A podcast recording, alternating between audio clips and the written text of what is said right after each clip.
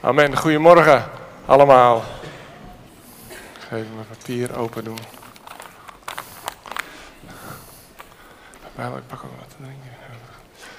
Drinken maar even. Ik nou drinken?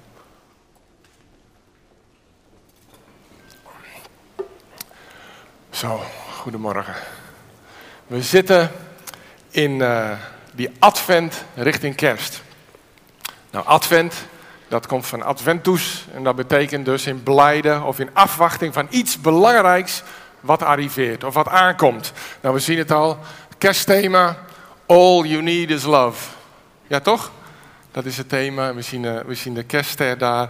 Uh, nou, wat is dat belangrijks waar wij in afwachting van zijn in de advent? Dat is natuurlijk de geboorte van Jezus van Nazareth.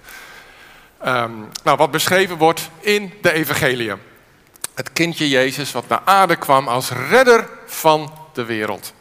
He? Glorie in excelsis Deo. Uh, vrede op aarde, aan de mensen een welbehagen. Dat zijn oude, oude Nederlandse woorden natuurlijk, een welbehagen. Maar het is een geweldig belangrijk moment in, onze, in ons kerkelijke jaar natuurlijk. En natuurlijk in de geschiedenis van de mensheid ook. de kersttijd, een prachtige tijd, een beetje een ander schema, ander ritme. Waarin we met elkaar ook samenkomen om te herdenken het verhaal over de geboorte van Jezus van Nazareth. Nou, die geboorte, dat weten we, die staat niet op zichzelf. Jezus werd geboren in een tijd, in een context, in een familie, een Joodse familie, in, uh, in Bethlehem 2000 jaar geleden. Nou, ik wil vandaag kijken naar zeg maar, het familieverhaal, de familielijn van die Christus, van Jezus van Nazareth. En, en dan de vraag beantwoorden, wie is nu die Jezus van Nazareth? En waarom is hij gekomen? En dan waarom vieren we ook die, die, die kerstboodschap? Het familieverhaal, de familielijn van Jezus van Nazareth. Nou, dat begint voor ons in het Nieuwe Testament in Matthäus 1. Nou, um, als je kijkt, Matthäus 1, als je een Bijbeltje hebt, mag je het opzoeken. Uh, uh, als je de weg niet kunt vinden in je Bijbel, dan ben je niet alleen. Dan ben je niet de enige. Uh, daarom heb je zo'n handig overzichtje of inhoudsopgave. Soms heb je van die tabbladen, dan kan je het even opzoeken. Sommige typen in de app, Matthäus 1.1. Maar in, in de Bijbel zijn eigenlijk, als je kijkt naar het woord van God, de Bijbel, zijn er vier evangeliën. En die vier evangeliën, die, die, dat is Matthäus, Marcus, Lucas, Johannes. Daarin staat het, de geboorte en dat begint eigenlijk in Matthäus 1. En dan het leven, zie je er doorheen, van Christus. Het sterven en de opstanding van Christus omschreven. En de betekenis van die momenten voor ons. Die staan eigenlijk beschreven in die vier evangeliën in de Bijbel. Nou, Matthäus, die begint met een verhaal in Matthäus 1. En als u het ziet, dan, uh, dan weet u dat al. Hij begint met een genealogie. Zeg je dat zo op zijn Nederlands? Genealogie. Genealogie. En dat is eigenlijk een lange lijst met namen. En natuurlijk, als je een spannend of een verhaal vertelt vandaag de dag, wie begint er met een lange lijst met namen van mensen die niet meer leven? Nou, eigenlijk zien wij en doen wij dat ook niet meer. Hè? Als je voor een spannend boek, ik las vroeger die boeken van Arends Oog, ik weet niet of mensen die nog lezen. Ik heb er nog een paar van die tijd. Maar als je een boek zoals Arends Oog, of noem maar een spannend boek ging lezen, dan begon het nooit van Arends Oog, de zoon van Piet. En Piet verwekte Henk van moeder Annie. En die kreeg een zoon Karel hè, van, van uh, moeder Ans. En Ans was de dochter van Joop of zoiets. Hè, zo, zo begint eigenlijk geen enkel boek vandaag de dag wel. Eigenlijk niet. Maar hier zien we in Matthäus 1, begint het met het opnoemen van de geschiedenis van hen die voorheen.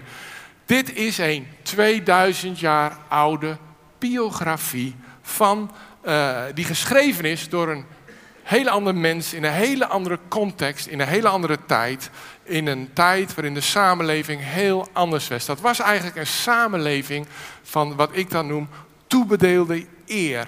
Wat heel anders is als onze samenleving van verdiende eer.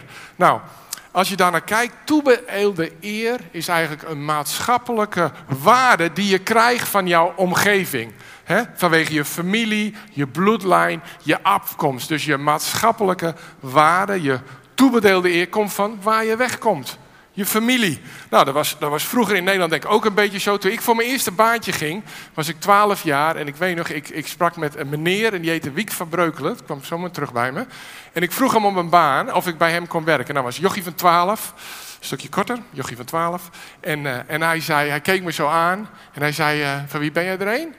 En dan zei ik, ja, dat, op Urk gebeurt dat ook nog wel, denk ik. Van wie ben je erin? En nou, ik ga niet Urks proberen, want dat wordt niks. Maar, uh, en toen zei ik, ja, ik ben er een van Verbaren van de Esdorenlaan. Hij zegt, nou, je kan zaterdag beginnen, 7 uur, kleed je goed aan. Ik weet het nog. Dat was mijn interview. Toebedeelde eer. Iets wat komt van je bloedlijn, je familie. Dus ik, ik kreeg daar een baantje. Niet vanwege mij verdiende eer. Nou, dat is iets van je cv. Ik kwam er niet als twaalfjarige dat hij zei: Oké, wat heb je gepresteerd? Uh, weet je, wat kan je brengen? Uh, wat is je toegevoegde waarde? En ik ga mezelf verkopen daar. Nee, zo werkte het niet. Verdiende is waar onze maatschappelijke waarde bepaald is door wat wij als individu bereikt hebben. Nou, dat is een beetje de context waarin wij functioneren met z'n allen in, in Nederland. Hè? Individueel tegen toe. Nou, de Bijbel is geschreven in een context van die familielijn was belangrijk. Want dat is eigenlijk jouw uh, maatschappelijke waarde. Dus Matthäus begint iets te schetsen in het boek van Matthäus. En dat is eigenlijk de familielijn van Christus. Wat dus heel gewoon was toen een beetje vreemd vandaag. En hij begint daar eigenlijk met allerlei namen op te noemen. Sommige kennen we. Abraham verwekte Isaac. Nou, dat, uh, dat zijn we bekend van. En dan wordt Jacob wordt genoemd. En Juda en zijn broeders. En dan gaat het door. En dan, en hebben we meer namen die we echt bekennen. Er staat ook Salmon verwekte Boas. Dat, die kennen we. Ragab, Boas. Rut, hè, die was verwekt bij Rut.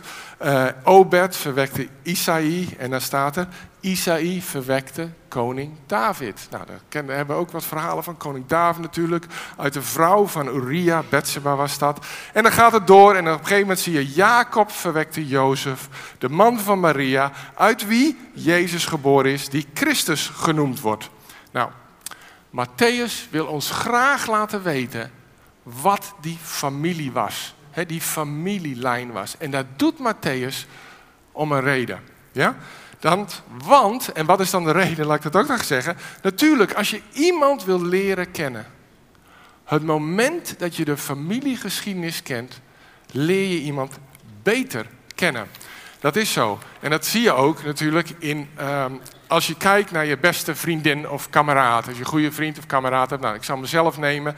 Je ontmoet Hans van Baren en dan zie je eerst van, nou, dat is een lange gozer lange jongen, lange man, net hoe je dat zegt. En je gaat met Hans om en je ziet hem regelmatig is. En dan leer je uh, een beetje wie die is. En dan uh, een beetje, je leert wat van zijn hart, van zijn passie. Je leert wat van zijn bereidwilligheid misschien. Om wat te helpen, wat te luisteren.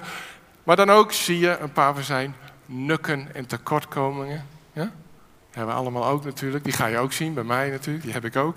Uh, praat met mijn vrouw. Dan ontmoet je mijn vrouw. Familie. En dan leer je, oh Hans heeft een Engelse vrouw. En dan zeg je op een oh, daarom gebruikt hij vaak Engelse woorden. Want hij zit in een Engelse context vaak. Aha. En dan, en dan denk je, dan ontmoet je bijvoorbeeld mijn broers en mijn, mijn familie. En dan zeg je, oh, nou snap ik het, daarom is hij zo lang. Lijkt eens naar zijn broers, ze zitten erbij, die zijn nog een stuk langer dan hij is. Dan ga je kijken, oh, ze zijn ook allemaal kaal. Ja, toch? Dat ga je dan ook. En en dan denk je soms, oh, daarom praat hij zo, joh. Want dat heeft hij van zijn oude heer of, of net hoe wat. Maar er komt toch een beetje uit van wie die Hans nou eigenlijk is. Als je kijkt waar Hans wegkomt. En dat is zo. Dat uh, is natuurlijk met allemaal zo. Als je de familie van een individu, van iemand leert kennen, dan opent dat ook wel een beetje het boek van wie, wie die persoon is, toch? Correct? Amen. Ja? Amen. Ik hoor het. Oké, dus nou kan je iemand ook goed leren kennen zonder dat je zijn familie kent. Natuurlijk, dat kan, je kan iemand ook goed kennen uh, zonder dat je zijn familie en zijn opa en oma kent. Maar het, er is iets hè, waar je wegkomt, dat zegt toch ook wel iets van jou. De situatie, de context, hoe je opgegroeid hebt, hè, waar heeft je wiegje gestaan, is toch wel heel bepalend van wie jij bent als individu. Dus, het geeft een extra dimensie. Dus daarom nodig ik je uit of moet ik zeggen, Matthäus nodigt ons allemaal uit vanmorgen om een extra stap te maken in je kennis je connectie en relatie met het kindje Jezus, wat wij dus vieren met kerst. Om hem beter te leren kennen door zijn familielijn. Want dan leer je bijvoorbeeld waarom Matthäus steeds spreekt over het koninkrijk van God. Waarom sprak Jezus steeds over het koninkrijk der hemelen wat hier is? Daarom zongen de engelen, ere zij God in de hoge. Daarom zongen zij vrede op aarde, de hemelse vrede op deze aardse wereld. En daarom noemen ze hem ook Immanuel, God bij ons. Nou, als we kijken naar Jezus van Nazareth, dan kijken we normaal, kijk, als ik wil kijken naar een mens, hier, iemand in de zaal, dan kijk je vanaf de geboorte tot zijn sterven en dan heb je een beeld bij wie iemand is. Maar, en dan kijk je normaal dus vanaf de geboorte naar verder. Ja? Vandaag gaan we kijken naar de familie van Jezus vanaf zijn geboorte terug. Ja? Dus dan kijk je naar het eerste drie kwart van je Bijbel, niet naar het laatste kwart van je Bijbel, het eerste drie kwart van zijn Bijbel. Dus we gaan kijken wie is nu die Christus. En we gaan kijken naar een aantal belangrijke momenten in de geschiedenis van Christus, gebaseerd op zijn familielijn. Ja? Dus we gaan een aantal teksten ook bekijken. Dus ik hoop dat het allemaal te volgen is. Ehm, nou, als we dan kijken naar die Christus, dan begint het verhaal. Hoe begint een verhaal voor de gemiddelde Israëliet? Jezus die geboren was in een stal in Bethlehem. De gemiddelde Israëliet is Raeliet, die iets zegt, die begint heel anders dan zijn Babylonische buren in de context van de Bijbel. De Babyloniërs die hadden verschillende goden en er zit een heel verhaal achter. Maar als een Israëliet ging vertellen, dan begon hij altijd bij het Yahweh, bij God. God die zegt, ik ben die ik ben en ik zal er zijn. Een Israëliet begon te praten over een liefhebbende God. Ja? Een genadige, almachtige God.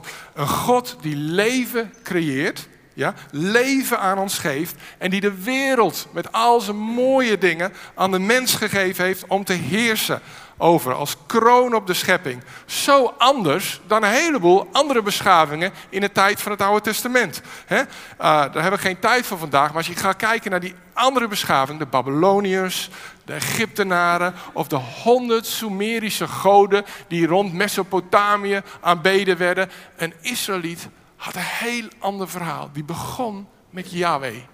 Die begon met een liefdevolle God die deze wereld gemaakt heeft met een doel. Heel anders dan de andere. En zo gaan we en beginnen we een. Uh, of, of, of, of uh, dus dat er een bestemming en doel achter zit. Hij maakte de mens met de adem van God, in relatie met God, met een doel en invulling in deze wereld. Ja? Zover? Heel goed. Ik, we gaan nu naar het eerste Bijbelgedeelte. En ik ga dat proberen. Dat is. Uh,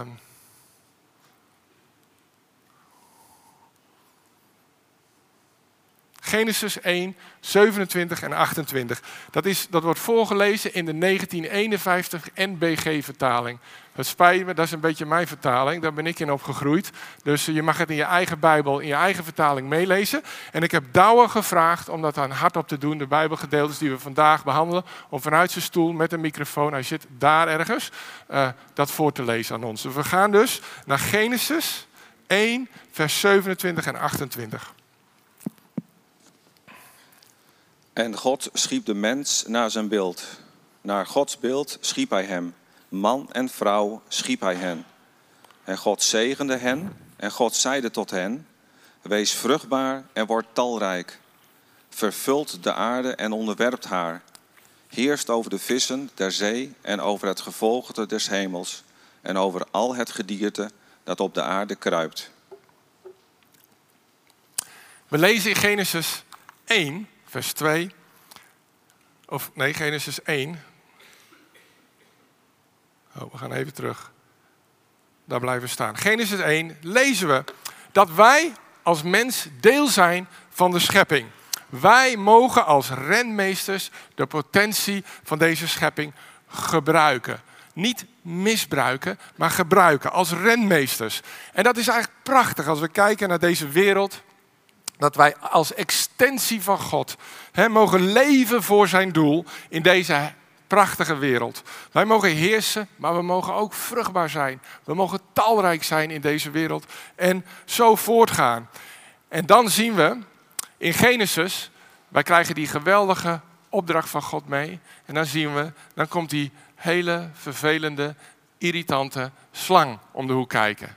Ja? En dat is een stukje poëzie. Uh, ik denk niet dat er uh, pratende slangen waren in de oudheid, die rondgingen en van alles zeiden. Maar het was bijzonder en er was iets fout met deze slang.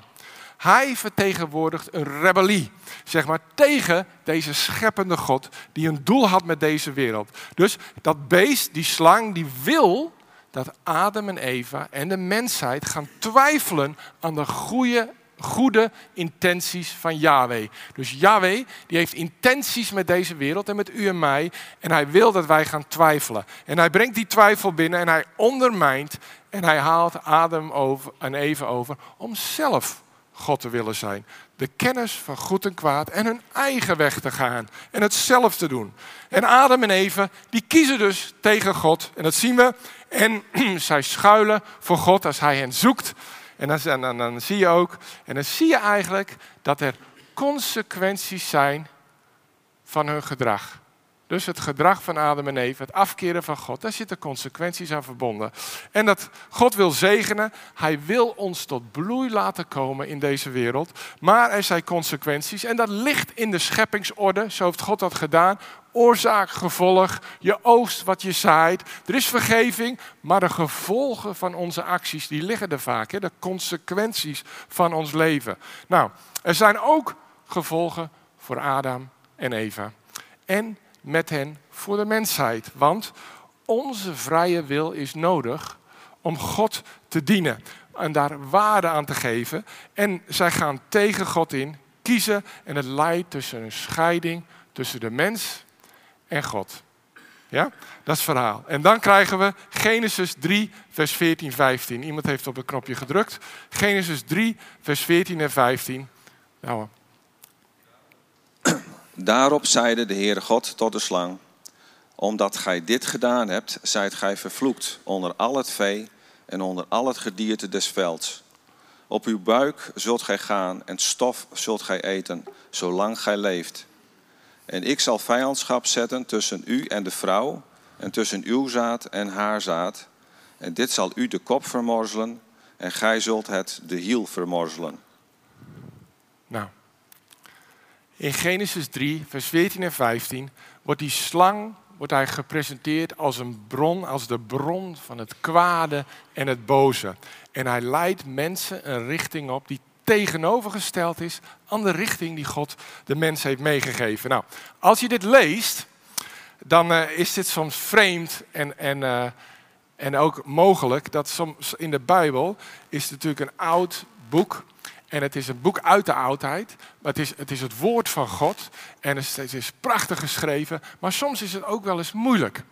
En uh, de Bijbel openbaart God vaak in een taal van beelden, gelijkenissen, poëzie en verhalen, maar ook van gezangen en gebeden. En het is uh, zeker geen makkelijk boek. Ja? Geschreven door auteurs en in een context die vaak toch wel ver van ons afstaat. En waar we ook wat voor moeten doen om het te begrijpen en het toe te passen in ons leven. Dat heb ik ook op uh, universiteiten, seminary geleerd, in de hermeneutische vakken. Dat die Bijbel die staat vol met allerlei een taalgebruik en een context die niet de mijne is. Zoals poëzie. Wie heeft er deze week poëzie gelezen? Nou, niet veel volgens mij. Ik zie geen handen. Het, het, is zo dat het soms ook wat ver van ons afstaat, ons dagelijks uh, verhaal. Maar dit verhaal in Genesis 3, 14, 15 is de slang, is de bron van het kwaad. Zo wordt hij gepresenteerd hier. En Yahweh, God, die laat de toekomstige staat van de bron van het kwaad zien. Gelijk al in het begin zegt hij, het is vervloekt, zegt hij. Het kruimt, er is schaamte, het zal gemeden worden. Hij zegt ook, dieren wenden zich af. Op je buik kruipen door de stof, zal je stof eten. Dus eigenlijk zie je hier vanaf het begin, laat God zien wat zijn uh, uh, zeg maar de toekomstige staat is van het kwaad. En dan zegt hij, door de lijn van de vrouw ja, haar zaad komt nageslacht, komt het nageslacht. Paulus, Paulus zegt in de volheid des tijds, God zijn zoon gezonden, geboren uit een vrouw. Ja? Dus door die lijn van de vrouw, haar zaad, de volheid heeft God zijn zoon. En het nageslacht zal zijn kop verbrijzelen. En op het moment dat de hiel neerkomt, staat er, om de kop te verbrijzen, schiet de slang eigenlijk uit en bijt hij in de hiel. Dus voordat het kwaad sterft, is er een dodelijke wond. Ja? Herken je dat? Het is poëzie en het is een beetje een uitdaging, maar het is duidelijk. God heeft een plan met dit alles. Zijn koninkrijksdrama, en dat vertel ik wel eens vaker, dat rolt door de eeuwen heen. Zijn plan en zijn doel. Niet willekeurig, niet willekeur, sorry, geen chaos, maar er is een geordend plan wat steeds ter sprake komt. En het begint al in het begin als we refereren naar de lijn van Jezus. Het kwade Satan, de bron van alle kwaad, de man die achter de slang zit, ja, wordt voor altijd vernietigd en verbrijzeld. Maar net als dat gebeurt, is er een dodelijke wond. Volgende slide. Probeer het zelf. Ja, is eigenlijk, dat is in Exodus 12, vers 1 en 3, dan zie je als gevolg, zie je eigenlijk de familie van Jezus ontstaan. Het volk van Yahweh ontstaat in Genesis 12, vers 1 en 3. De Heere nu zeide tot Abraham, ga uit uw land en uit uw maagschap en uit uw vaders huis naar het land dat ik u wijzen zal. Ik zal u tot een groot volk maken en u zegenen en uw naam groot maken en gij zult tot een zegen zijn. Ik zal zegenen wie u zegenen, en wie u vervloekt, zal ik vervloeken. En met u zullen alle geslachten des aardbodems gezegend worden. Amen. Gods hart is om te zegenen. En dat zien we hier. Hij zegt tot Abraham: Ik begin met jou. Met jou begin ik. En ik zal je tot een groot volk maken. Dus hij, hij, hij roept een zegen over Abraham uit. Ik zal je zegenen. En ik zal je aanzien geven, zegt hij ook. Ja? Een bron van zegen zul je zijn. Met het uiteindelijke doel dan om een zegen te zijn voor alle natieën. He, daar staat er alle talen, alle stammen, alle volkeren, alle naties. Dus het begint met een plan om de wereld, de mensheid te redden. Voor Abraham om een zegen te zijn en een zegen te zijn voor deze wereld. Geen chaos, geen willekeur, geen hopeloosheid, een zegen. En dan zien we in dit verhaal, en velen van ons kennen het, dan komen de kinderen uit. Vader Abraham had een aantal zonen. En het volk begint te groeien. En uh, zoals beloofd door God, want dat heeft hij beloofd, zal hij een zegen zijn. En ze worden talrijk. En ze worden echt talrijk. En ze eindigen, waar eindigen ze? Er is een hongersnood in Israël. En dan eindigen ze in Egypte. En in Egypte worden ze een hele grote immigratiepopulatie. En de farao die voelt zich bedreigd door die vele, vele Israëlieten die onder hen wonen. Daar zijn komen wonen al eerder, gegroeid zijn, gezegend zijn door God. En hij ziet het als een bedreiging. En hij behandelt ze als slaven. Hij wil ze eigenlijk doodwerken. He, dat zien we ook een beetje in de context waarin ze stenen moeten maken zonder stro keihard moeten werken. En eigenlijk, ik moet wat drinken, sorry, mijn stem die doet niet zo goed vanmorgen. En dan zien we eigenlijk dat, ehm, dat zij in, in uh, onderdrukking zijn. En dan zie je dat God ingrijpt. sorry. Hij redt de Israëlieten in Egypte. Hij grijpt in en de familie van Abraham wordt gered. En dan eindigen ze, worden ze uit Israël weggenomen. En we kennen dat verhaal ook wel, ook al door die film hè, voor de jeugd, de, Prince of Egypt. Dan zie je, ze worden uit Egypte gehaald. En dan op een gegeven moment staan ze voor een berg. En Mozes, hè, die gaat verder met het verhaal van Abraham. Exodus 19, vers 3 tot en met 6 gaat Mozes de berg op. ja, dankjewel.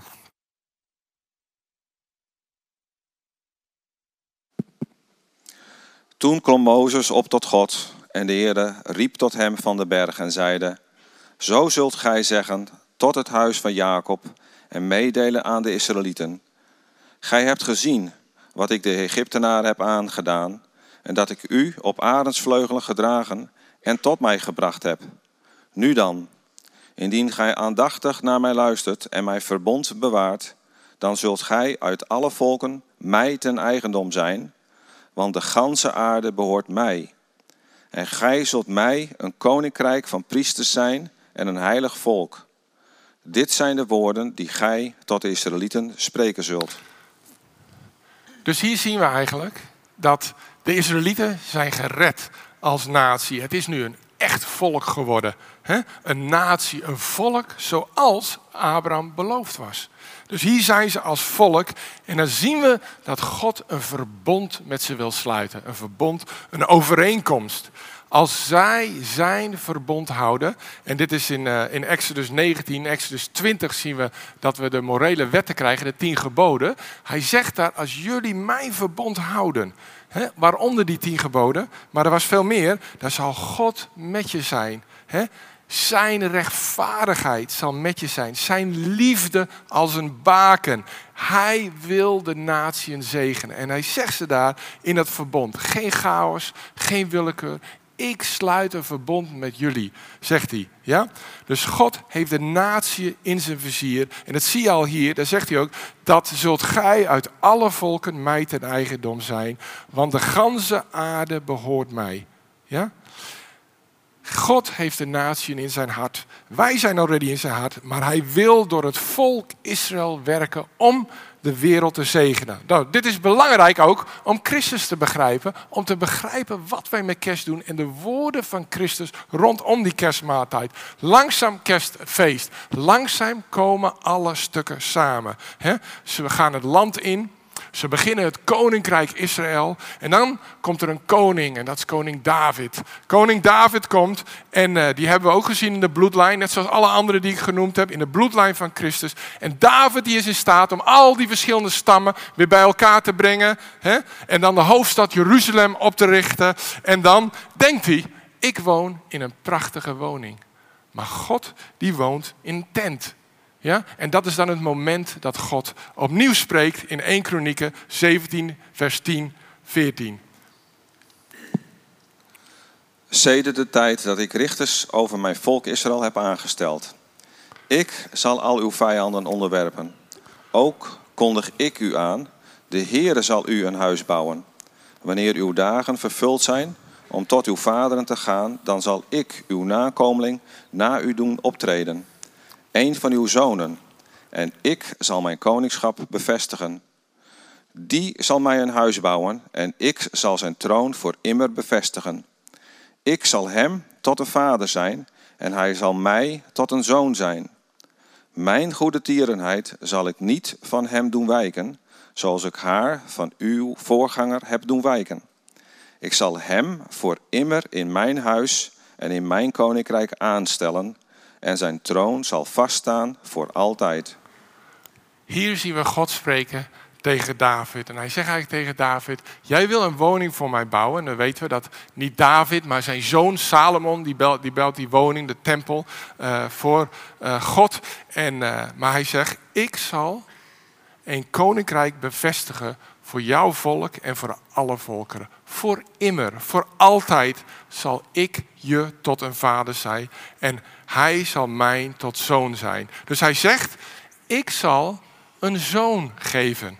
De duisternis, of, of sorry, ik zal een zoon geven. Dit koninkrijk zal de uiteindelijke tempel bouwen waar de mensheid en God zullen samenkomen. Dus dit is eigenlijk een heel intiem verbond en het is een eeuwig verbond. Er zal een relatie zijn. Er is een referentie hè, tussen vader en zoon, tussen Yahweh, God en de mensheid. Dus er komt een echte koning die een echte tempel zou bouwen. Nou, wie is die koning die die echte tempel zou bouwen? Het is een referentie naar Jezus van Nazareth, de echte koning. Ja? De echte heerser, de koning der koningen, die komt. En dan gaan we verder. En dan zien we eigenlijk dat de zonen van David, David die zo goed begon, zijn nageslacht, die maken er eigenlijk een rommeltje van. En dat zien we ook. Ze vernietigen de visie van God. We zien ook dat Israël verdeeld wordt in het noorden en het zuiden. Dan zie je door hun arrogantie en door hun zonde en door oorlogen te voeren. En, en uh, ja, dan gaat het eigenlijk helemaal fout. En de tempel wordt verwoest, Jeruzalem wordt verwoest. Ze nemen de, het volk van Israël mee in ballingschap naar Babyloniërs, naar Babylonië. En dan zien we dus dat, uh, dat de, de, de Joden, het volk van God, in ballingschap, in gevangenschap leven. En dan komt er de profeet Jezaja. Ik neem je mee, Jezaja, die uh, de droom eigenlijk levend houdt. Hè? Die slang die verbrijzeld zal worden. Dat was in, in de harten van mensen.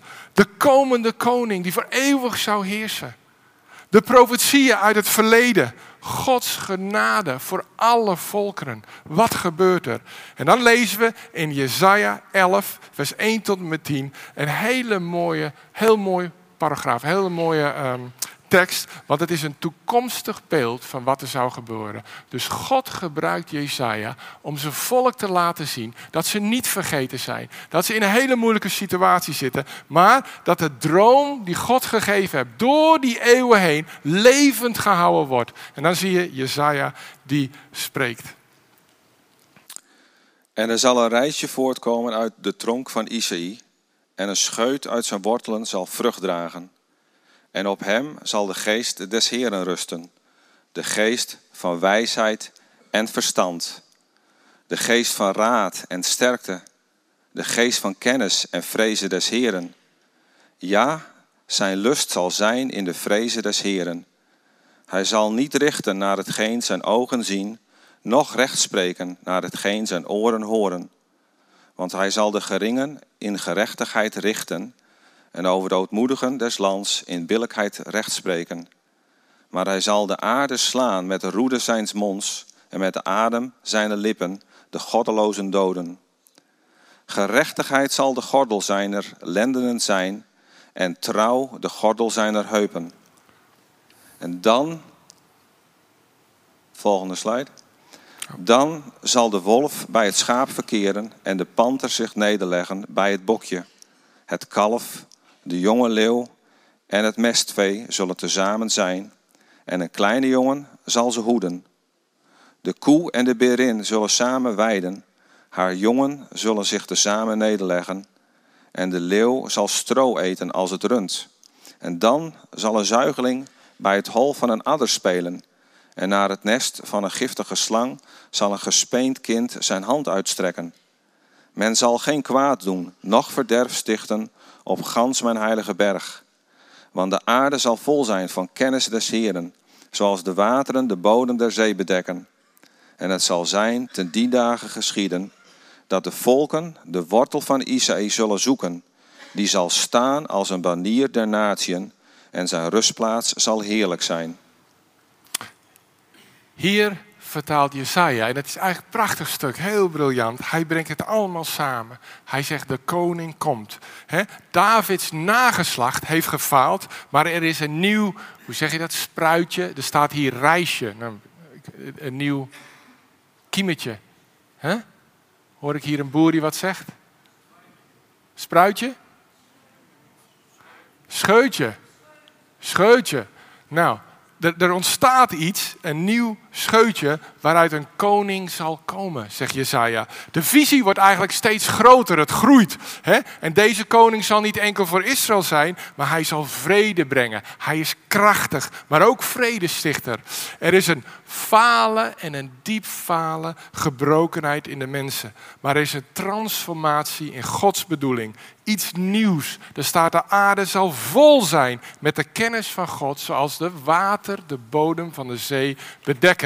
Ja? Het is een belofte en een profetie uh, aangaande de messiaanse komst van Jezus van Nazareth. Het is niet allemaal willekeur. Het is geen chaos. Er zit een plan in. Hè? Gods plan wat doorgaat. Jezaja laat dat zien in deze belofte. De toekomstige koning die komen gaat. En dan is het laatste stuk wat ik wil lezen is uit Jesaja 59. Want daar laat Jesaja eigenlijk zien hoe de mens de mensheid, en dat zijn wij ook, in zekere zin verlangen. We verlangen naar die heilige, rechtvaardige redding van God. Diep in ons, alle mensen hebben verlangen naar, dat, naar die liefde en die rechtvaardigheid. En dat is ook mijn verlangen. Het omschrijft een beetje ons hart ook. In deze vaak moeilijke en ook wel boze, beschadigde wereld hebben wij een verlangen dat Gods rechtvaardigheid geopenbaard wordt. Hè? Een stukje geluk, de heilsboodschap eigenlijk van Christus, die we met kerst ook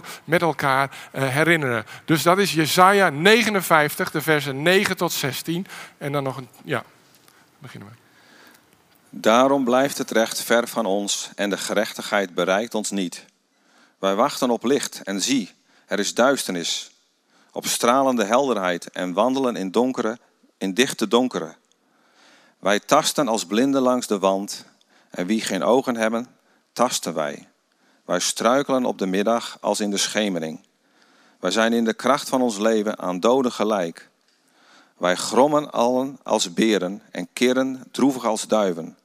Wij wachten op recht, maar het is er niet. Op verlossing, maar zij blijft ver van ons. Want onze overtredingen zijn talrijk voor u en onze zonden getuigen tegen ons. Van onze overtredingen zijn wij ons bewust en onze ongerechtigheden kennen wij. Overtreden, verlogenen van de Heere, afvallend van onze God, spreken van onderdrukking en afwijking, zwanger gaan van leugentaal en die uit het binnenste voortbrengen. Het recht wordt teruggedrongen en de gerechtigheid blijft verre staan. Want de waarheid struikelt op het plein en oprechtheid vindt geen ingang. Zo ontbreekt de waarheid en wie wijkt van het kwade wordt het slachtoffer van uitbuiting. Maar de Heere zag het en het was kwaad in zijn ogen dat er geen recht was. Hij zag dat er niemand was en hij ontzette zich omdat niemand tussen beiden trad. Toen bracht zijn arm hem hulp en zijn gerechtigheid ondersteunde hem. We gaan nog even terug. Terug, laat me even daar staan. Er is een zekere, als je dit leest en je laat op je inwerken, zie je, er is een zekere angst is misschien een groot woord. Maar de wereld en de staat waarin het verkeert in de tijd van Jezaja. Waar is die hiel van die slang die verbrijzeld zou worden? Waar is het verbond van Mozes? He, die Israëlieten zijn weggenomen. waar is die eeuwige woning? Met een eeuwige God. Waar, die, die zou bouwen voor David. Er is een zekere hopeloosheid. Maar dan zie je, maar God die zag het. Hij ziet het. De Heere zag het. En uh, vandaag de dag zien we dat ook om ons heen, waarin we wonen. Soms die hopeloosheid die we zien, het gebrek, het gebrek aan gerechtigheid. Het bereikt ons niet. We wachten op licht, maar er is duisternis in de wereld. Maar God, Hij ziet het, zegt hij. Hij ziet het.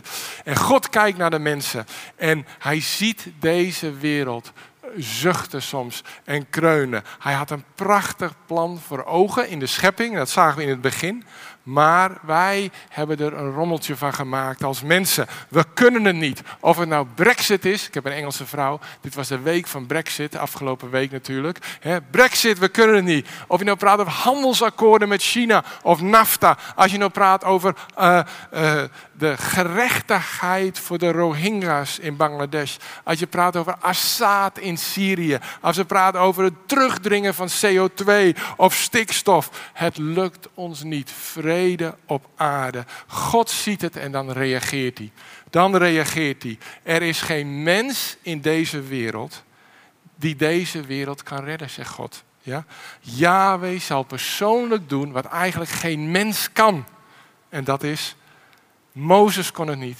Hè? David niet, Jezaja niet, niemand niet. Niemand kan deze wereld. En dan in die climax gaan we naar het Nieuwe Testament. Matthäus 1, vers 18. Want wat staat daar?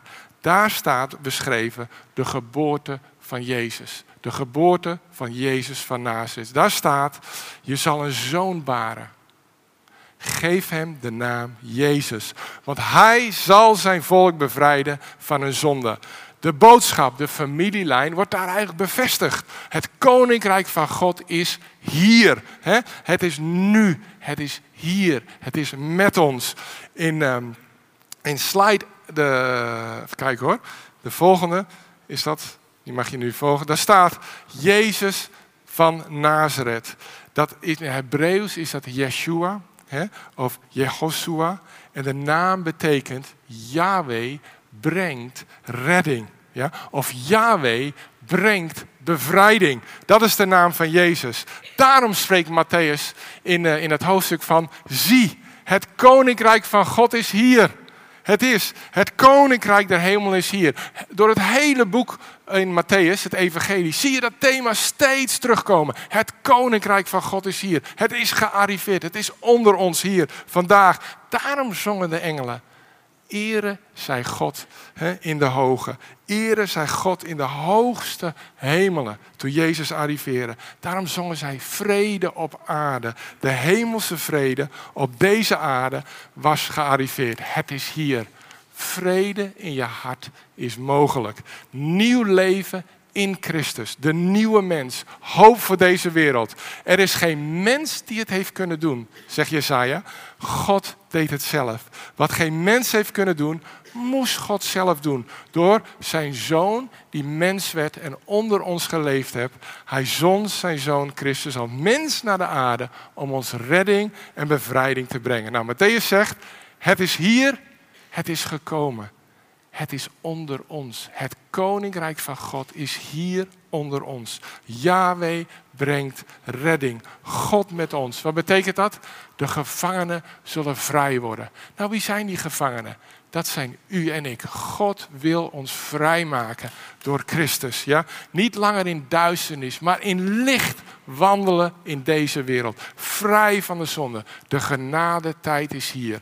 En Jezus is geboren om die hemelse vrede hier op aarde te brengen. Door zijn familielijn heen communiceerde Matthäus, en zo begon hij, om uh, Jezus te herkennen. Om Jezus aan te nemen. Hij brengt de mensheid samen.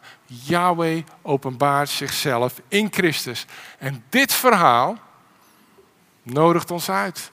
Het nodigt ons allemaal uit om te reageren. Om Jezus te herkennen en te erkennen als de Zoon van God. Als een kindje in een stal. Maar ook als de redder van deze wereld. Als koning van ons hart. Als licht der wereld. Hij zal alles nieuw maken. Als u vanmorgen hier zit. Met veel verdriet in uw hart. God zegt, ik zal alles nieuw maken. Hij wil het doen in uw leven, in uw hart. Jezus wil ons de nieuwe mens geven. de nieuwe mens. En hij nodigt ons uit om hem te volgen. In uw leven. Om hem te volgen. Zijn leven. Zijn onderwijs. Zijn voorbeeld. Zijn woorden. En Jezus zegt, volg mij. Kom tot mij. Volg mij. Hij nodigt ons uit om dat te doen. Gods plan vanaf het begin. Vanaf het begin van de mensheid. Ziet u dat? Eigenlijk als een, als een uh, iets wat door de eeuwen heen rolt. Wat God openbaarde vanaf het begin. Dat Hij ons als mensen tot Hem wil brengen. Oh, tot het leven van Jezus in zijn voorgeslacht. En dan in het Nieuwe Testament lezen we eigenlijk het leven van Christus. En wat hij, zijn woorden en zijn onderwijs voor ons om te volgen. Nou, ik heb eh, de laatste slide. Die uitnodiging van Christus is voor ons allemaal. Kerst is het begin van nieuw leven in Hem. Als u daarover na wil denken, als u daar een stap in wil nemen, ik heb mijn 06-nummer daar neergezet. Dan mag u mij een appie sturen, u mag mij een sms'je sturen, ik wil bij u langskomen. Want dat is de reden dat wij kerst voeren. Nieuw leven in Christus, Hij wil het doen. Een volgeling van Christus. Laten we samen. Ik hoop dat het te volgen was. Ik ben teruggegaan door het Oude Testament, door die versen. Dat, dat we ons realiseren. Dit moment van kerst is een prachtig moment. Het is het moment van de geboorte van Christus, die uw heiland en uw um, heerser, uw heiland als vredestichter bij u wil zijn. Laten we samen bidden en naar God toe gaan. Dan sluit ik af met gebed. Heer, we willen bij u komen. We danken u voor de geweldige boodschap. Immanuel, God met ons. Koning der koningen. Heere Jezus, u bent als heiland en heerser op deze wereld gekomen. Als vredestichter en verlosser. Als koning. U bent licht. Heer, spreek tot ons als we vanmorgen samen zijn. U kent de harten. U kent mijn hart. U kent ons hart. Heer, raak ons aan. Spreek tot ons, Heer. Vul ons met uw waarheid en geest als we ons hart openstellen voor u. Heer, laat ons zien dat nu u niet alleen koning bent op aarde, maar koning van dit heelal. Vrede in ons hart. Heer, u bracht het. Op kerstavond kwam u als kind in deze wereld. De engelen zongen glorie in excelsis Deo. Glorie aan God in de hoogte. Heere God, we vragen u zo, help ons om u te volgen in ons leven. In Jezus' naam. Amen.